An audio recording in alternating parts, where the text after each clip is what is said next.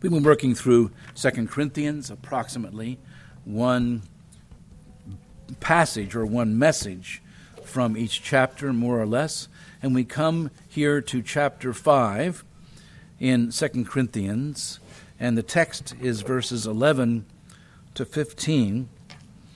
And therefore, we want to remember the blessing of God for our salvation. I'll just read the text today. Therefore, knowing the fear of the Lord, we persuade others. But what we are is known to God, and I hope it is known also to your conscience. For we are not commending ourselves to you again, but giving you cause to boast about us, so that you may be able to answer those who, who boast about outward appearance and not about what is within the heart. For if we are beside ourselves, it is for God. If we are in our right mind, it is for you.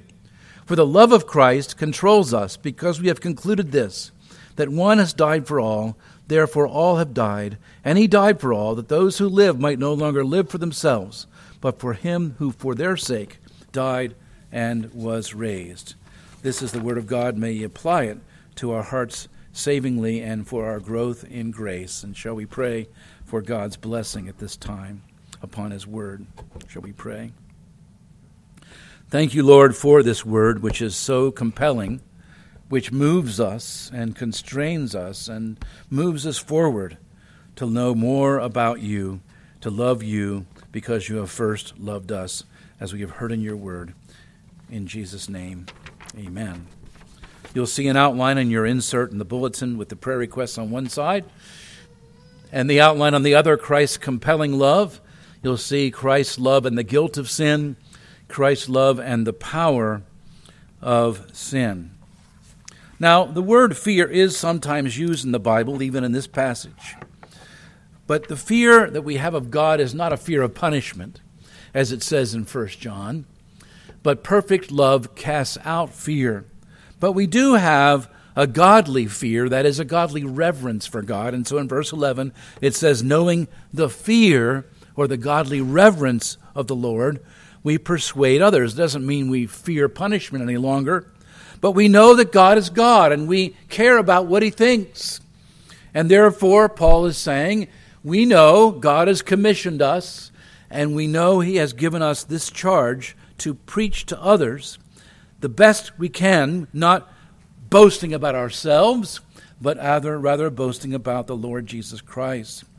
And he even goes on to express for us, therefore, that it's not fear of judgment that motivates us, but rather it is the love that Christ has for us. We find our text particularly in verse 14 for the love of Christ controls us. And that's the basic eh, message or the theme that we have for us, the motive for the Christian life as it works in Paul and in all Christians, comes from Christ's love for us. Now, with the world, you know that everything matters from the outside what you look like, what you appear to be. But appearance does not necessarily reflect reality. We've got to look at the reality of our hearts time and again. And Paul, remember, was not particularly impressive. He was probably a little bit funny looking, even. But he defends himself by saying, You know my heart. You know that I have sought to serve you in godly reverence the best that I can, even if some people think we're crazy. Verse 13 says, if we are beside ourselves, that means if we are insane, so to speak, what other people think is our insanity, it is for God. But if we are in our right mind, which of course he really was, it is for you. And so Paul is explaining how faithful he was despite slanderous attacks by unbelievers who sought to dissuade the church from listening to the Apostle Paul. Paul, of course, after his conversion, knew very well about how he used to serve God in anger, really, and in slavishness. And so, as he came to understand the gospel, he preached the gospel of peace and the comfort of the Holy Spirit. And as he did that, the church was multiplied. He's not teaching a doctrine of salvation by doing good works. God accepts us, not because of works that we have done stained by sin, every one of them, but by the meritorious work of Jesus Christ. And he's not afraid to claim what God is doing in him as from God, whether other people think he's nuts or not. But he returns to this great theme of the love of Christ that we've emphasized in every hymn and scripture reading, if you've noticed, in our worship service today. And we're first going to deal with the guilt of sin. That is, in Adam, all died to God, and we are counted as guilty. That means we deserve the punishment and the wrath of God forever and ever. It's hard for us to admit that. We sin daily, we stand condemned. There is none righteous, no, not one, Romans chapter 3 says. And even at birth, we are sinners. Even before we've done anything that anybody could call good or evil, we have hearts that need to be reconciled to God. Ultimately, we all live for ourselves and not for God. But the love of Christ changes us. It puts us in a new state of mind in a new frame of heart, in a new direction of life. And the word here, controls, the old King James says constrain, which is a pretty good word, but it's kind of an old fashioned word. The NIV says compels. I like the ESV, which says controls. It doesn't mean restrain or hold back. That's where it's confusing. It actually means to push us forward not to hold us back, to push us forward. The love of Christ impels us, it pushes us, it constrains us, it keeps us from slowing down. It causes us to live for the Lord, and therefore, compelling or controlling is better translation. The original in the Greek means to hold or enclose or encompass or keep from dispersing a group of soldiers who are in battle. Now you can imagine if you are in battle, even if you have your fellow soldiers all around you, you're facing enemy fire. And you might be persuaded to run the other way. But the love of Christ, in this case, as we are Christian soldiers, keeps us from running the other way. It moves us forward. It keeps us from scattering so it surrounds us and directs us in the way that it should go. Notice again, it is the love of Christ that constrains us, and this does not mean at first love for Christ, but his love for us. Remember, 1 John 4 says, We love because he first loved us. So, in the midst of the battle of the Christian life that we face every day, the Holy Spirit gives us confidence in the battle because we remember that He has loved us and in His Son has given Himself for us in that love. Now, we must not think that his, his love is just an example. Some people think that we are saved by seeing that Christ loved, and so we should just follow his example. It's more than that. We can't follow his example. We have failed to do what Christ has done but rather the cross gives us that demonstration of love that changes us, that moves us forward, that is the power of God unto salvation. We have the love of Christ actually accomplishing our redemption. How is it that Christ stayed upon the cross? And didn't come down as his mockers challenged him. If you're really the Son of God, come down. No, I love my Heavenly Father too much, and I love my people all the way to the end. So I will not do that which might give me relief. I love all the way to the end. This love is displayed in the cross of Christ, most particularly. In Ephesians chapter 3, it says, you are to be strengthened with power through the Spirit in your inner being, so that Christ may dwell in your hearts through faith, and that you, being rooted and grounded in love, may have strength to understand with all the saints what is the breadth and length and height and depth, and to know the love of Christ. There it is again. You're to be rooted in love, and you're to know the love of Christ that surpasses knowledge. So we don't just know something, we love God. This is why Christianity is not a mere intellectual religion or understanding of truth. the way the Gnostics might say. It is a radical change of heart and a direction whereby we who once loved ourselves and loved wickedness might love God and love holiness. Well, we have to start to start thinking in more particular ways, especially as we partake of the Lord's Supper today. How is it that Christ's love is so great?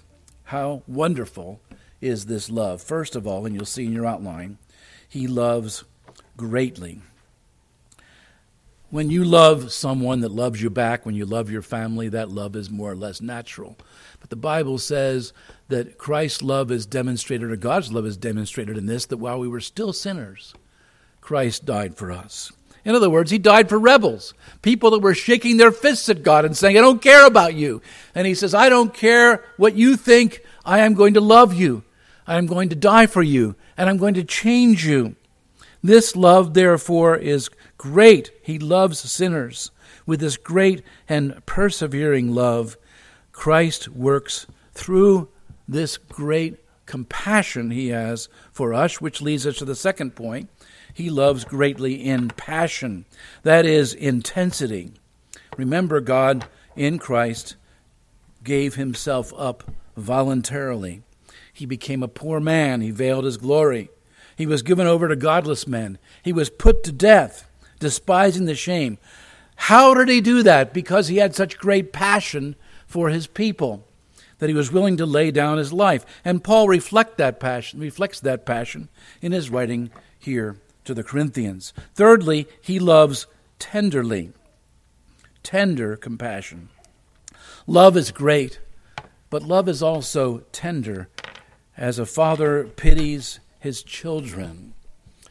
The tenderness of a mother's love or a father's love for your children cannot be broken.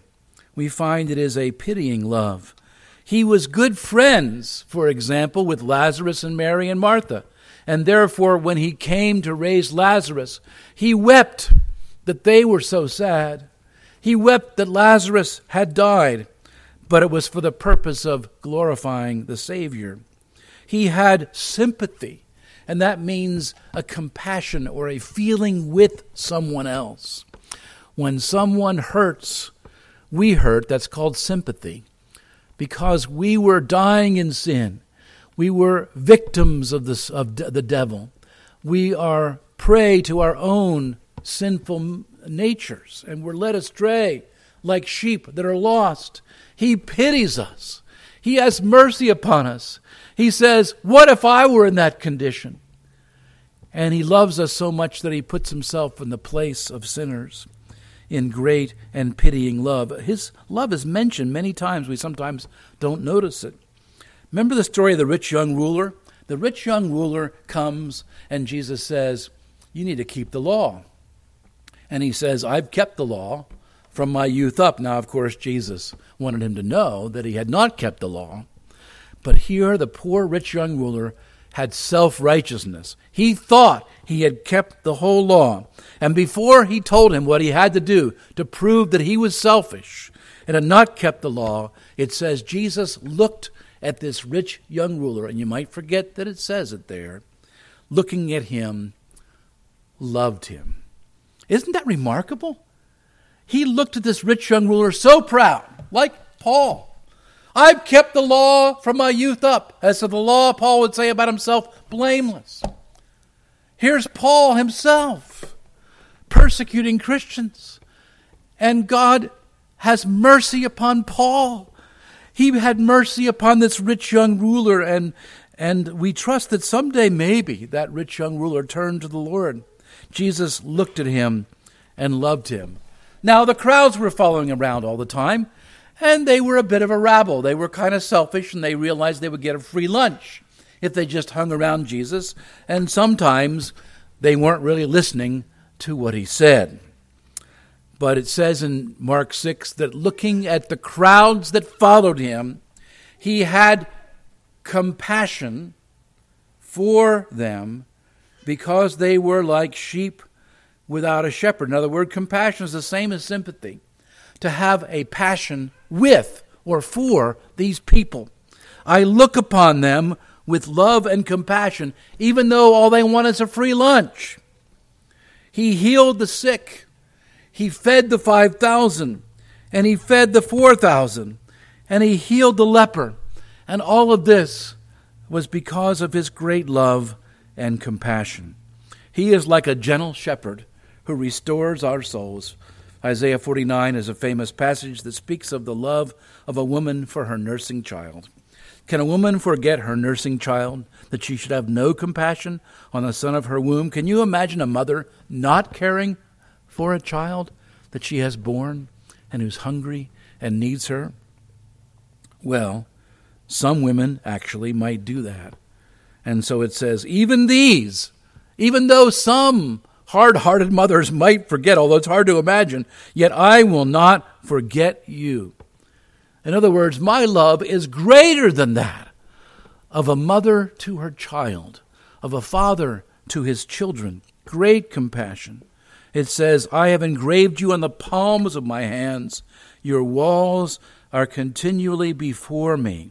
Or Psalm 103 I am slow to anger and abounding in loving kindness, as he revealed also to Moses on Mount Sinai, as a father pities his children. That's why God loved us and gave himself for us. Husbands are called to love their wives as Christ loved the church. That's how it is that husbands gradually change from being so self centered that it's hard to stand some of these guys, including myself and all of you men. We all like to serve ourselves, but when we're married, we say we want to love someone else, even as Christ loved me. That's what changes you. That's what turns you from a selfish lout, as Luther said of himself, to one who loves your wife and your family, which wouldn't have happened otherwise. How can we ignore such a love? That's the kind of love that changes us. Also, he loves personally, and we see this further in our text. It says that one has died for all, therefore all have died, and he died for all, that those who live might no longer live for themselves, but for him who for their sake died and was raised. The meaning of all here means those among those who are equally lost. God loved all of them that they might serve God. And so this is another example of the word all applying to all of God's people in this context, all of his own. My sheep hear my voice and follow me, and they shall never perish. But what this means is he loves us specifically and personally, each and every one that they might no longer live for themselves, but for him who for their sake died and was raised. The Bible says he calls his sheep by name. Now, of course, he knows your earthly name, but we are told that we will be given new names in glory, whatever that will be. Some knowledge of us beyond what our parents might know. And he calls his sheep by name. He knows exactly who you are. He knows exactly what you've done and He loves you anyway, and He calls you to follow Him. That's because of His great and personal love for you. And finally, He loves eternally. Eternally. It is an effectual love. We are kept by the power of God. Those whom He loves, He will continue to love. My sheep hear my voice and follow me, and they shall never perish, and I will never let anyone pluck them out of my Father's hand. Though they might be tempted to stray, I will bring them back. I love them eternally and effectually with an everlasting love. Christ loved Paul that way. Paul understood it, and now he's telling us that Christ loved in all of these ways greatly, tenderly, to sinners, personally, and eternally by this great, eternal, personal, powerful, tender love for sinners, we live and we die in Him. Christ's persevering love is in our rebellion, and our love now comes out of our new hearts, where once there was rebellion, now we are submitting to the Lord. Christ's passionate love comes to us in our great distress, and we think nobody else can understand us. and nobody else can deliver us, he will do so. Christ's pitying love in our great weakness. We are but dust. From dust we were made, and to dust we shall return, and great weakness plagues our entire lives. But Christ pities us in our weakness, and his personal love towards each of us by name means that he will never forget you. And his love toward us in eternity means he will never leave you or forsake you. Paul says in Galatians 2 I have been crucified with Christ. It is no longer I who live, but Christ who lives in me. And the life I now live in the flesh, I love by faith in the Son of God. Wait for it, who loved me. He says it again. This is this great doctrinal passage in which we died with Christ because he loved me and gave himself for me. Do you see? We often overlook this love. Imagine a scene between God and you, and he says to you, Have you obeyed my commandments? And we must say, No, I have not obeyed your commandments. I have broken them in thought, word, and deed. What's the penalty for sin according to the Scripture? The wages of sin is death. Have you paid me for what you have done? And you say, I cannot pay anything, not a single penny. But God now says to you in Christ, My son, I sent my only beloved Son into the world, and I paid the debt that you owe. I died and you live. And even though you might look alive to people in the world, you're dead in sin by nature, and now you're living in Christ. Notice that those who live might no longer live for themselves, but for him who, for their sake and in love, died and was raised. Now you will notice the theme has shifted a bit from Christ paying the price to moving us forward, constraining us to follow Him and living for Him. He died for us, but that means we now have to live for Him. He died for all, that those who live might no longer live for themselves, but for Him who for their sake died and was raised. Therefore, this great love is not only a great relief and joy, God loved me anyway but now I say, how can I serve this God who has so saved me? That's why the Ten Commandments introduction is so important. I am the Lord your God who loved you, who brought you out of the land of Egypt, out of the house of bondage. Now listen to what I have to say to you. This great love pushes us in the right direction, actually enables us to do what we otherwise would not do. God first loved us, but now what? We love him. He first loved us, but because He loved us, now we are going to love Him. And the Bible says if we don't love God, we don't know God. If we don't love our brothers, we don't know God. Because God is love, and His great love has been brought to us in Jesus Christ. Now, the power of sin is horrible. The guilt of sin, of course, is that which condemns us to hell forever. But the power of sin means we are full of misery. Our lives are full of grief and sorrow. We're not only guilty, but we're trapped in sin's evil grasp. We not only need forgiveness, but we need release from the prison that sin is. Imagine a prisoner. He hears that the president has pardoned him for his sin, or his crime in this case, but the jailer never opens up the cell. He stays in jail. Well, how does that make any sense? If you are forgiven, if you are pardoned, then you are set free from bondage, from that prison cell in which you once found yourself completely enslaved. We are now to be dead to sin, where once we were dead in sin. Christ's power comes to us again in love, that we might live not for ourselves, but for him who for their sake died and was raised. We die to sin and we live to righteousness. Well, how does that happen? Well, it first means we ought to and we shall love God. If we love Him, we will keep His commandments. We love because He first loved us. Anyone who does not love does not know God because God is love. The realization that Christ not only died but loved us means we believe and are delivered from the curse of the law, and we are compelled now to live no longer for ourselves. I must serve you, God. How can I not? Tell me how to give you thanks. Tell me what I should do now that I'm set free from jail. Am I supposed to get back into crime and get thrown into jail again? No, I want to be free, not only from jail, but for the crimes that sent me there. And I want to go and live for the Lord.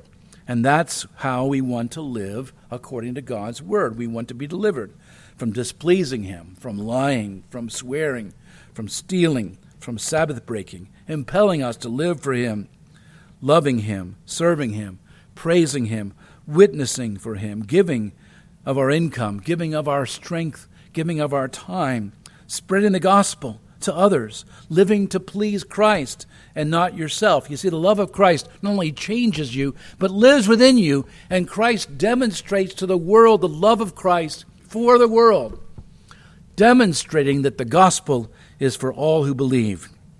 Therefore, we shall and we ought to love not just God, but one another living and walking in love for our brothers. This is his commandment that we believe in the name of the Lord Jesus Christ and love one another, 1 John 3:23, just as he has commanded us, John 4:11. Beloved, if God so loved us, we ought to love one another. Have you gotten the point? It's not that difficult. God loved us, we love him, and we love others. See that central teaching of the Bible? Is so glorious. We know we can't live without love, even in a human sense, but we cannot live without God's love. We ought to praise Him, we ought to thank Him. And let's take the time to think, how can I serve Him better? That's why the Lord's Supper is so important. We are thinking about Christ giving up His life for us in love. And it comes home to us in a new and powerful way. Every time we take the Lord's Supper, it hits us again, or it ought to. This is what Christ had to do. This is what he did. I hope you are amazed by the love of Christ, his persevering, passionate, pitying, personal, predestinating love, where you can say to God, You loved even me. And he says, Yes, dear child, I love even you.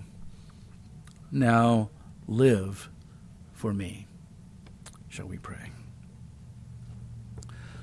Lord, unto him who has loved us and washed us from sin, to you be the glory forever. We thank you for this great love that now moves us forward in teaching us to love you in Jesus' name.